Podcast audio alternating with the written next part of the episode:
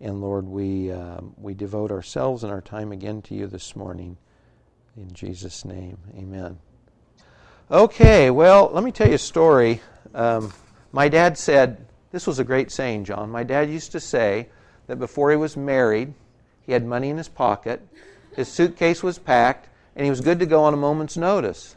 And that when he got married, all that changed. Peggy, I don't know. But I can uh, attest to that too. When I was uh, footloose, single, a long time ago, I lived, yeah, and miserable. miserable. Uh, yeah. Uh, I lived in uh, northwest Montana for a couple of years. Had a great time, got to do some of the things I'd always wanted to do hunt and fish and hang out in God's country, big sky country. It was a great two years. But life only got bigger and better as time went on. But anyway, there was a fall, uh, one of the two falls I spent there was just, it was like this spring has been. It was perfect weather. It was gorgeous. And if you've been into uh, really Wyoming and further north, there are what are called larch or tamarack trees. They're a needle tree, they're a conifer, but they shed their needles every fall. They turn yellow and golden just like aspen do and shed their needles. So this was a perfect fall and I got to go up three weekends in a row to this high mountain basin, Ten Lakes it's called, and we would fish for cutthroat trout three weekends in a row. It's just gorgeous. The trees had all turned.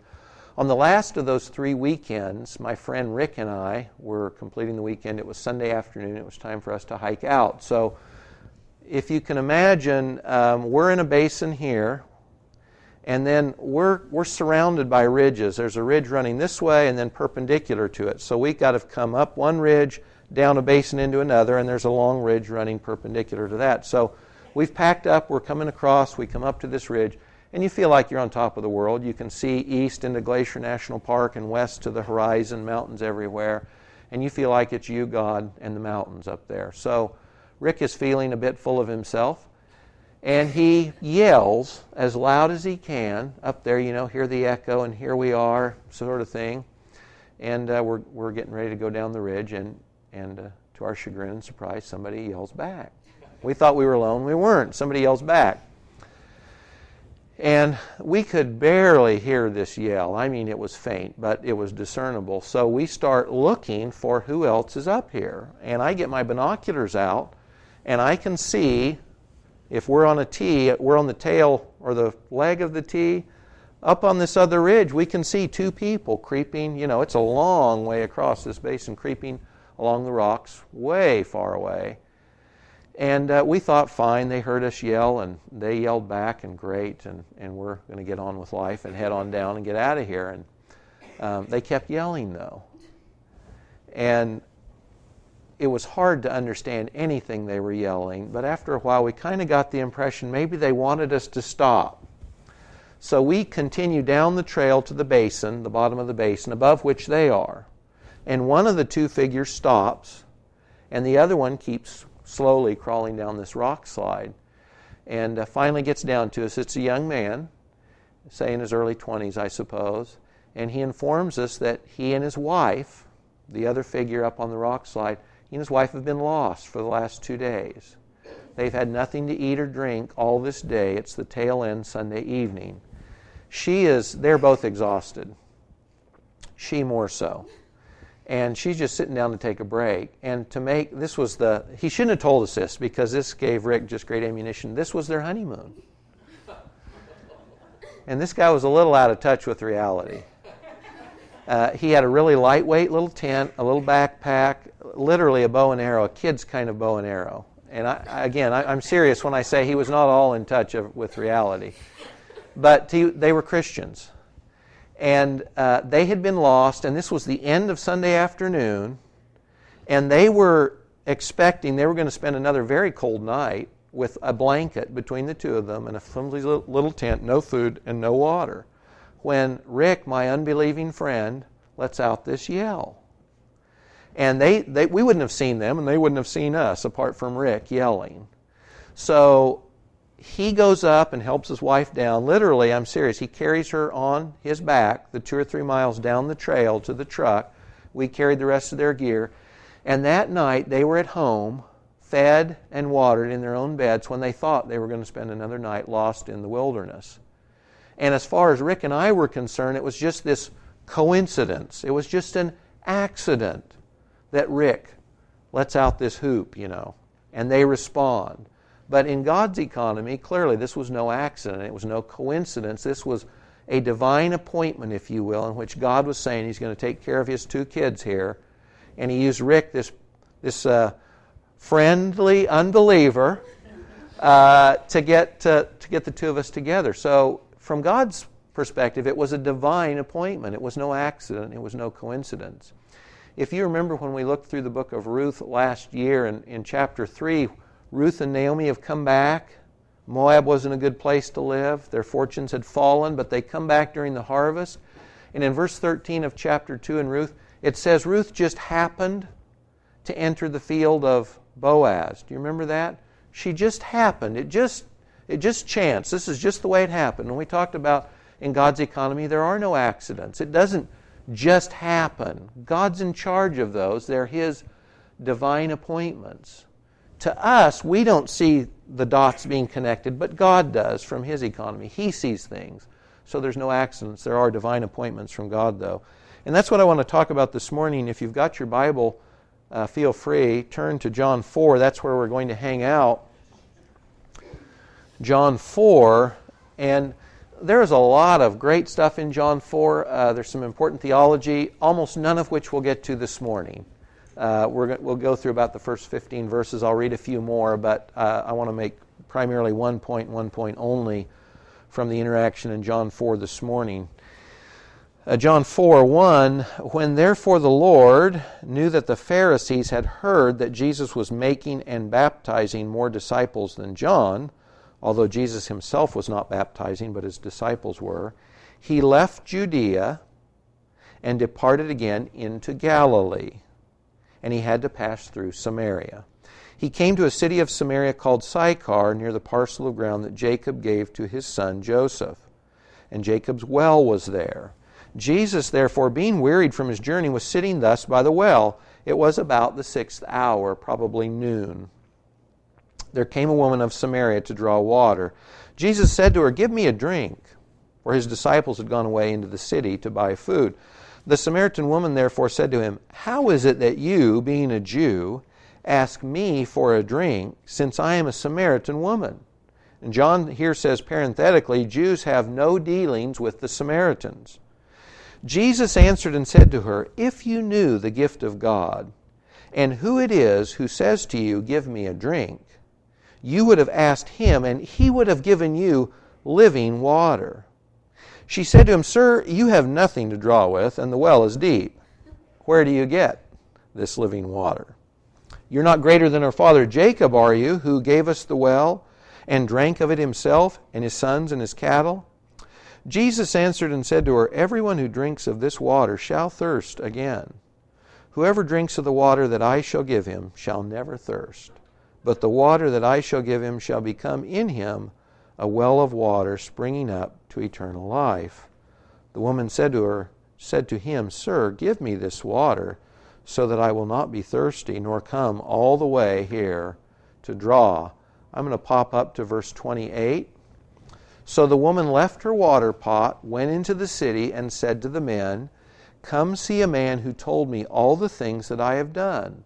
This is not the Christ, is it? They went out of the city and were coming to him and going down to verse 39. And from that city, many of the Samaritans believed in him because of the word of the woman who testified, He told me all the things that I have done. So when the Samaritans came to him, they were asking him to stay with them, and he stayed there two days. Many more believed because of his word. And they were saying to the woman, It is no longer because of what you said that we believe, for we have heard for ourselves and know that this one is indeed the Savior of the world. Now, just to give the setting for this story, you remember Jesus has been down in the south, in Judah, in Judea, Jerusalem area. And so now he's going up to the north. And if you remember your geography, Judah in the south, the Jordan Valley, Samaria between them, and then Galilee up near the Sea of Galilee. The short route from Judea in the south to Galilee was straight up the mountains, And if you went that way, you went through Samaria. The long way would be to go over to the Jordan Valley, walk north up near the Sea of Galilee, and then cut back east. It was the long way around. If you were a Pharisee or if you were a religious Jew, oftentimes you would not go the short way because you wanted to avoid the Samaritans. So you'd go the long way. Jesus is taking the shortest route home, so he's going through Samaria. It's about noon, and let's just assume they've walked all morning, and it's a hot day. Maybe they haven't eaten. He's hot, he's tired, probably hungry, and thirsty. And he's sitting here at the well while his disciples go into town to get lunch and bring some back. The next thing, as far as the setting goes, is uh, who are the Samaritans and what problem do the Jews have with them? You can read about the Samaritans in 2 Kings chapter 17 from verse 22 on. I'll just summarize here for you, though. If you remember, after Solomon's son Rehoboam becomes king, he loses the ten northern tribes. Jeroboam becomes king. And you have effectively two separate kingdoms Judah in the south, Israel in the north. Israel never had one good king. If you read the record, there's not one. And they go into idolatry almost immediately. Jeroboam sets up a temple and an idol, and he doesn't want his folks going down to Jerusalem because that limits his control. So they go into idolatry immediately. And in 722, God uses the Assyrians to come in and judge Israel. They defeat Israel and they carry them off captive. And they settle them, they scatter them around other lands so that this was typical in those days. If you scattered a people group, you minimized their ability to organize politically or militarily. And so that's what Assyria did. Now, when it displaced the Jews, they brought in Gentiles who'd been conquered from other nations, and they settled them in Israel. Now, God caused some problems for these folks when they came into Israel, and so they complained, and the king said, Fine, and he sent them a priest, a Jewish priest. And he told them, Hey, this is Yahweh over here, and this is the way we worship him. So this group these Gentiles from all over, they came into this area we call Samaria, Israel. Some Jews were left in the land, and of course they intermarried. And so what we developed was this portion in Israel in which there was this mixed group, a mixed race, Gentiles and Jews. And not only were they mixed ethnically, but they were mixed spiritually. They worshiped the foreign gods they brought with them, and they worshiped Yahweh. So for strict Jews in Jesus' day, this was a group totally to be avoided. They, they literally they despised them. If you remember even further back from Jesus' day, you remember when the Jews come back from Babylon to rebuild Jerusalem and the temple? In Ezra 4, the Samaritans say, Hey, we'll help. And they say, No way, no how because they didn't want contamination. They didn't want any association with a group that mixed worshiping Yahweh with worshiping other gods. You remember, Judah in the south went into captivity for the same reason. So they're saying, no way. In Jesus' day, when our story takes place, the Samaritans had their own temple. They did not worship in Jerusalem, they had their own temple. They claimed Abraham because they did have Jewish roots, and they claimed Yahweh. They just didn't worship according to the rest of the ways God had told his people to. So the Jews avoided Samaria geographically when they could, and they certainly avoided Samaritans. So here's Jesus at the well in Samaria, and he initiates a conversation. And the person he's talking to is a despised, lowly Samaritan. And now she's a step lower than that because she's a woman. And you remember what the Jews, the Jewish rabbis used to say, Lord, thank God you didn't make me a woman.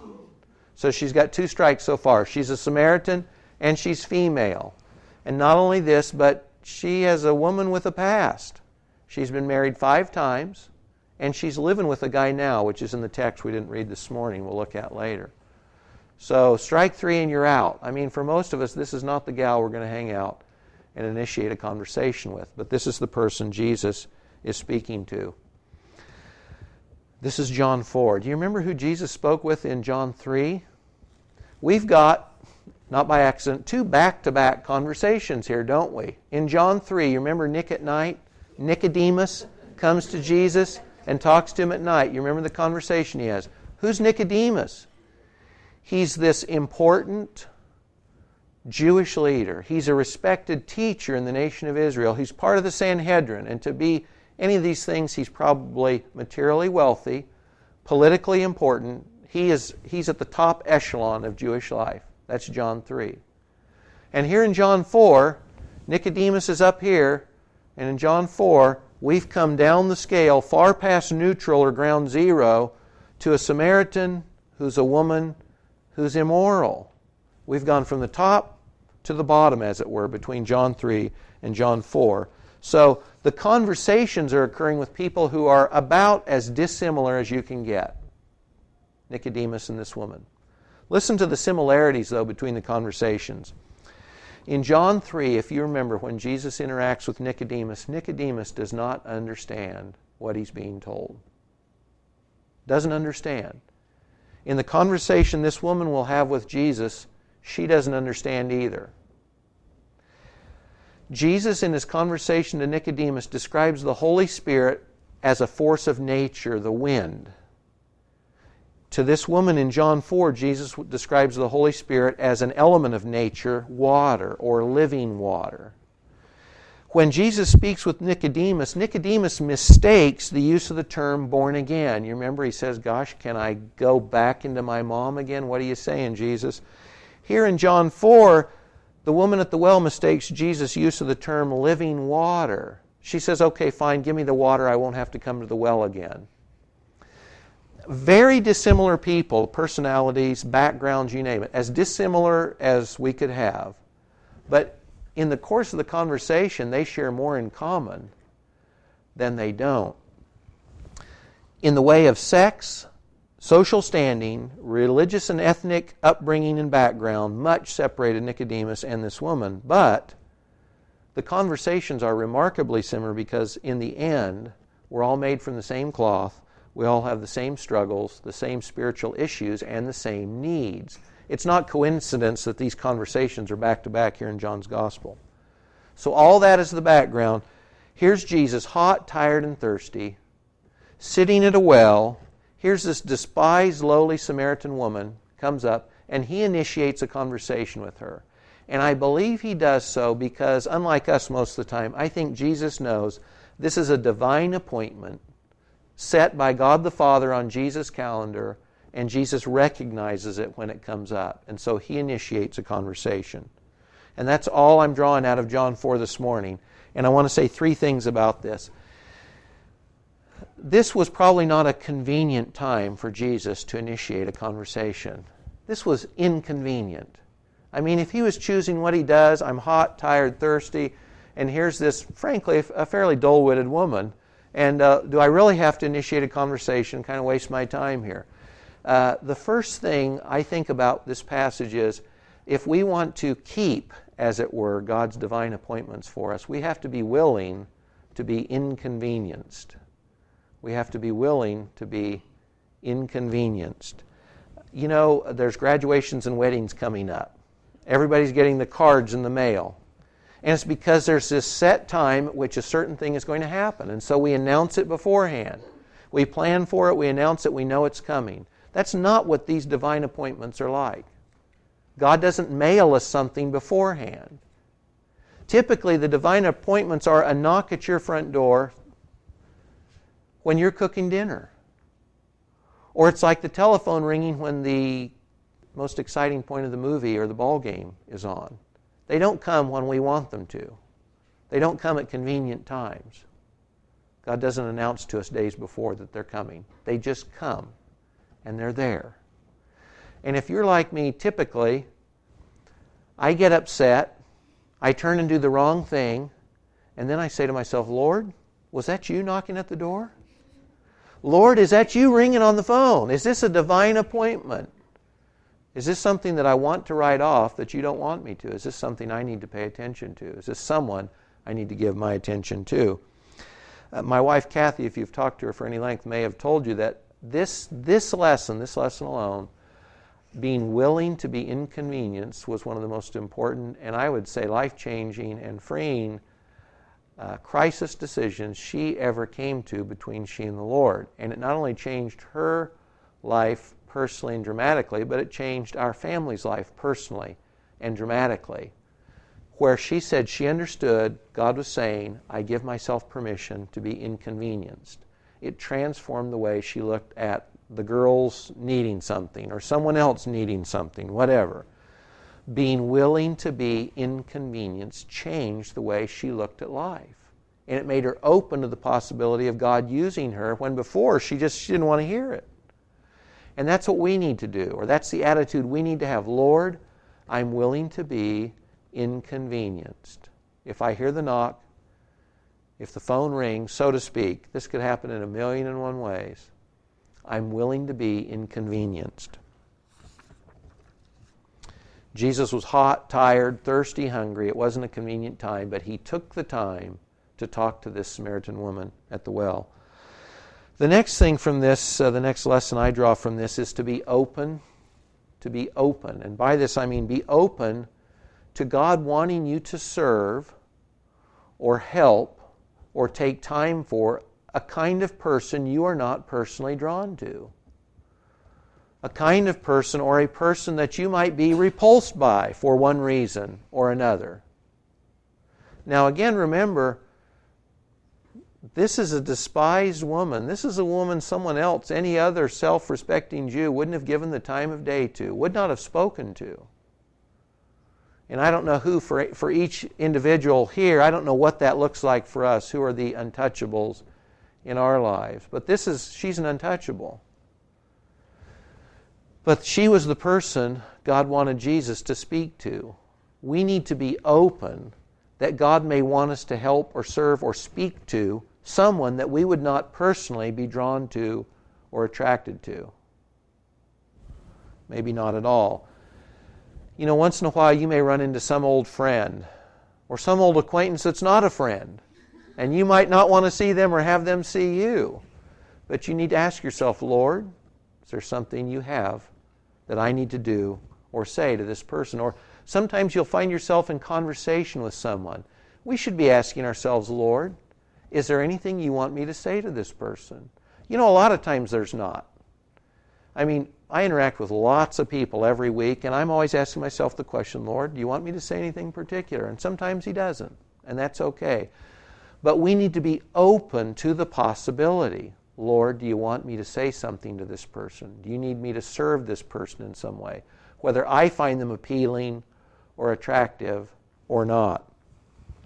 We need to be very, very careful about being too selective in whom we're willing to be put out for or whom we're willing to serve or to address or to speak to.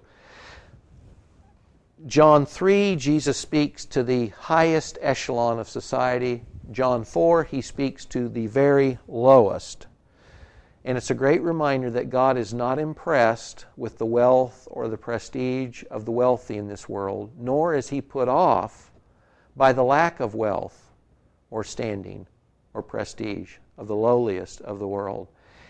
This is something that we probably need to be reminded of semi regularly our natural default position is to be drawn to or to honor those who have standing in the eyes of the world. This is stated throughout Scripture, Old and New Testament. I'm going to read a couple of verses because I think this is important enough for us to focus on and to remember when we're dealing with others, wondering if this is a divine appointment from God. Paul says in Romans 12, let love be without hypocrisy. You're not free to treat people differently because of their social standing. That's hypocrisy, Paul says.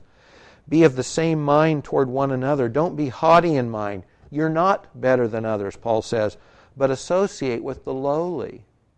Christians are commanded to associate, to draw near, if you will, to the lowly.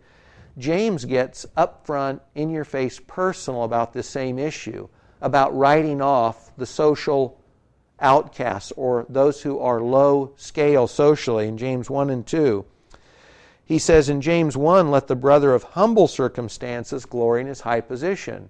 He says, guys, in God's eyes, you may be lowly in the world standings, but if you're in Christ, you're a child of the King. You're a brother, a sibling to Jesus. You have the exalted standing in Christ. Don't worry, excuse me, about low standing. You're exalted in Christ. But then he goes on to say, let the rich man glory in his humiliation because, like flowering grass, he's going to pass away.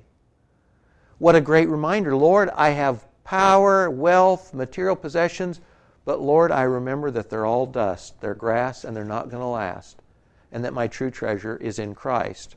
And then listen to what he says in 2. He says, If a man comes into your assembly in your church with a gold ring, dressed in fine clothes, and there also comes in a poor man in dirty clothes, and you pay special attention to the one who is wearing the fine clothes, and you say, Sit here in the good place. And you say to the poor man, You, stand over there, or sit down at my footstool. Have you not made distinctions among yourselves and become judges with evil motives?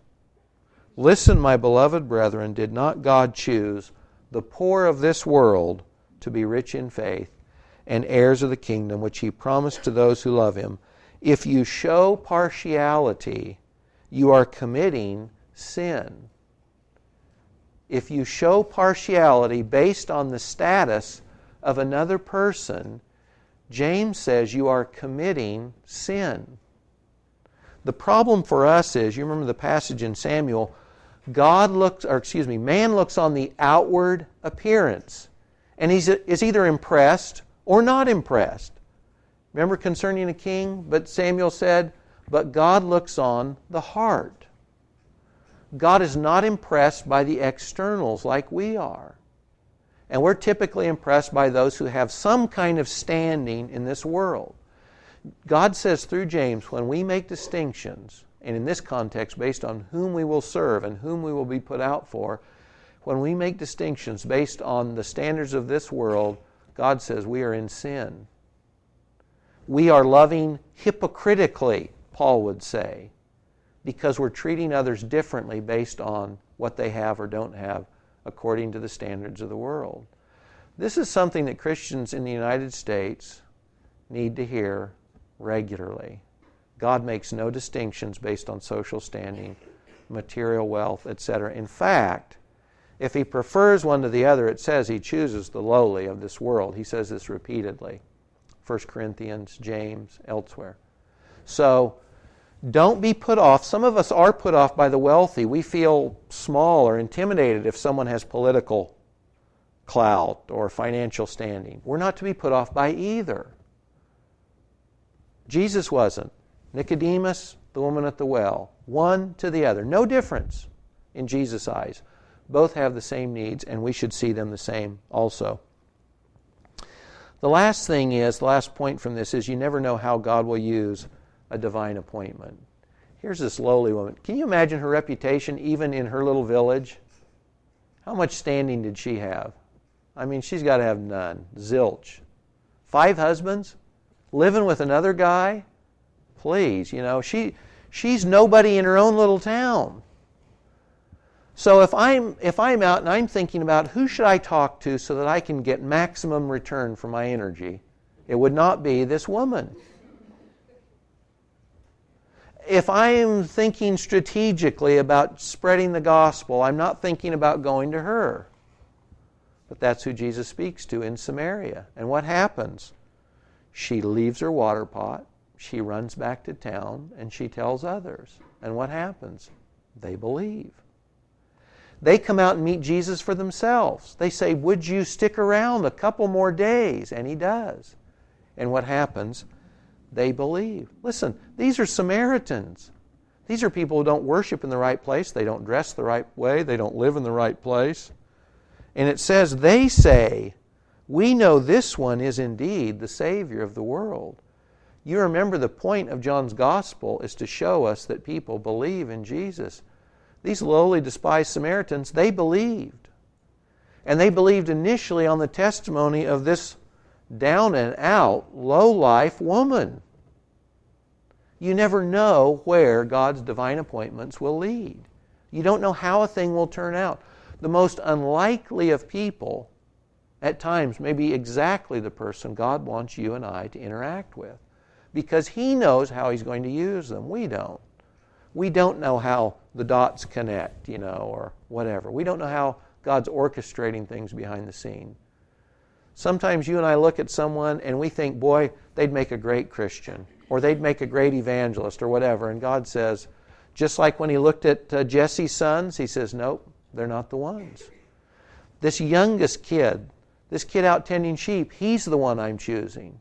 He's the one I'm going to use. Just like this woman, the lowly one. That's who God used. So we've got to be very careful about thinking sometimes we're going to invest strategically. We're going to avoid low lives. We're going to, we're going to share with the people that are nice, that look like they'd make nice Christians. That's our tendency. We need to be very careful about alienating people that God may be wanting us to go and serve.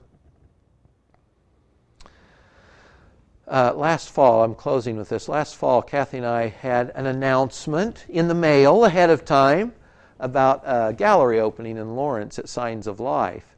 And I was excited about going. Uh, it was local artists out of Lawrence, uh, new uh, new gallery exhibit that would be opening. There was going to be a reception and food and free food and drink. Dan, I was there. I was all over that. And uh, so we were going to go. It was a Friday afternoon. I'd had two inspections. I came home. I was tired. I was beat. And I thought, I told Kathy, I don't want to go tonight. It doesn't sound fun anymore. And I was thinking about it and I prayed about it. And my thought in going was, I'm going to go. It's going to be a fun time. I'll be encouraged and refreshed. And I was too tired to go be encouraged and refreshed. But I felt like when I prayed, God was saying, Mike, maybe I want you to serve someone there. So I told Kathy, hun, I think we got to go. And I think God wants us to serve somebody there. So we went. And we hung out in the bookstore down on the first level before the reception began. And we were looking around. And lo and behold, we run into Hannah. Hannah Cowell, our surrogate daughter. And we didn't know she was going to be there, I think, although our daughters may have told her. So Hannah shows up. And school has just started. Hannah's away from home for the first time, and we figure this is it. God wanted us here to encourage Hannah. So we had a nice little chat with Hannah, sat down with her in the bookstore, and it was great. It was fun. The reception commenced. We went upstairs. We got our refreshments, met the artists, saw the artwork. It was all fun. It was great. Kathy and Hannah go down to the coffee bar before I'm still upstairs, and they make an order. So they meet Josh, the server at the coffee bar, and they've struck up a conversation with Josh. And I come down and join them, and they introduce me to Josh, and we start a conversation. And out of this, Josh is a Christian, of course. And out of this conversation, Hannah, whom we had prayed for at her spring graduation, Lord, knit her in really quick. Get her with a Christian group on the university so she can learn and grow. She's not going to be kind of stranded out in the cold. Well, Josh invites Hannah to the nav- Navigator meetings and then to the Dead Theologian Society that meets at uh, Signs of Life also. Hannah gets pulled in that night right away through Josh, which was great. And then Josh introduces us to his fiancee, Carol.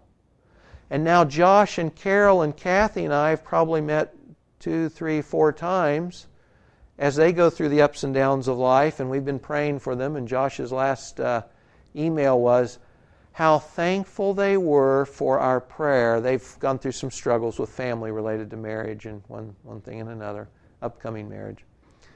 And we God did want us there to serve someone. And it, we thought it was just Hannah. And, and Hannah turns into a link to Josh and Josh and Carol. And God had more there for us than we knew. We thought we were going to go and just have a fun time. But God had it as a divine appointment. He did want us to encourage Hannah, but He did want us to meet Josh and Carol also. And so we never know where a thing is going to go. So, you know, we fill out our calendars and our day timers and our planners, but God has His own. And sometimes those interruptions, they're not just interruptions, they're His divine appointments. And we've got to remember to be willing to be inconvenienced. Lord, is that you?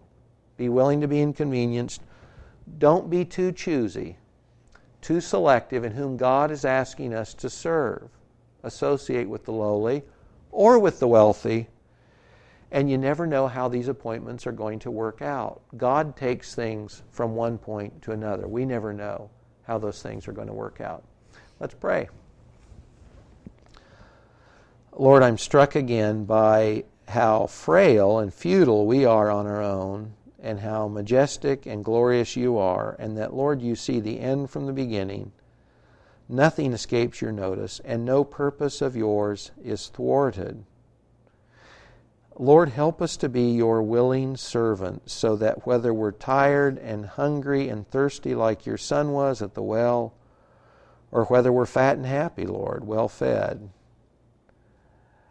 Whether we're meeting, Lord, with the wealthy and powerful, or whether we're face to face with the destitute, the lowly, the despised, help us to see folks as you do, as Jesus did, as people in need of a Savior. Lord, thanks that you were willing to save the Samaritans. They recognized in you the Savior of the world. Thanks that you used a lowly, despised woman. Lord, if you used her, you can use us too. And help us just to have an ear open to what you might want to be speaking to us and an eye open to whom you might want us to be serving.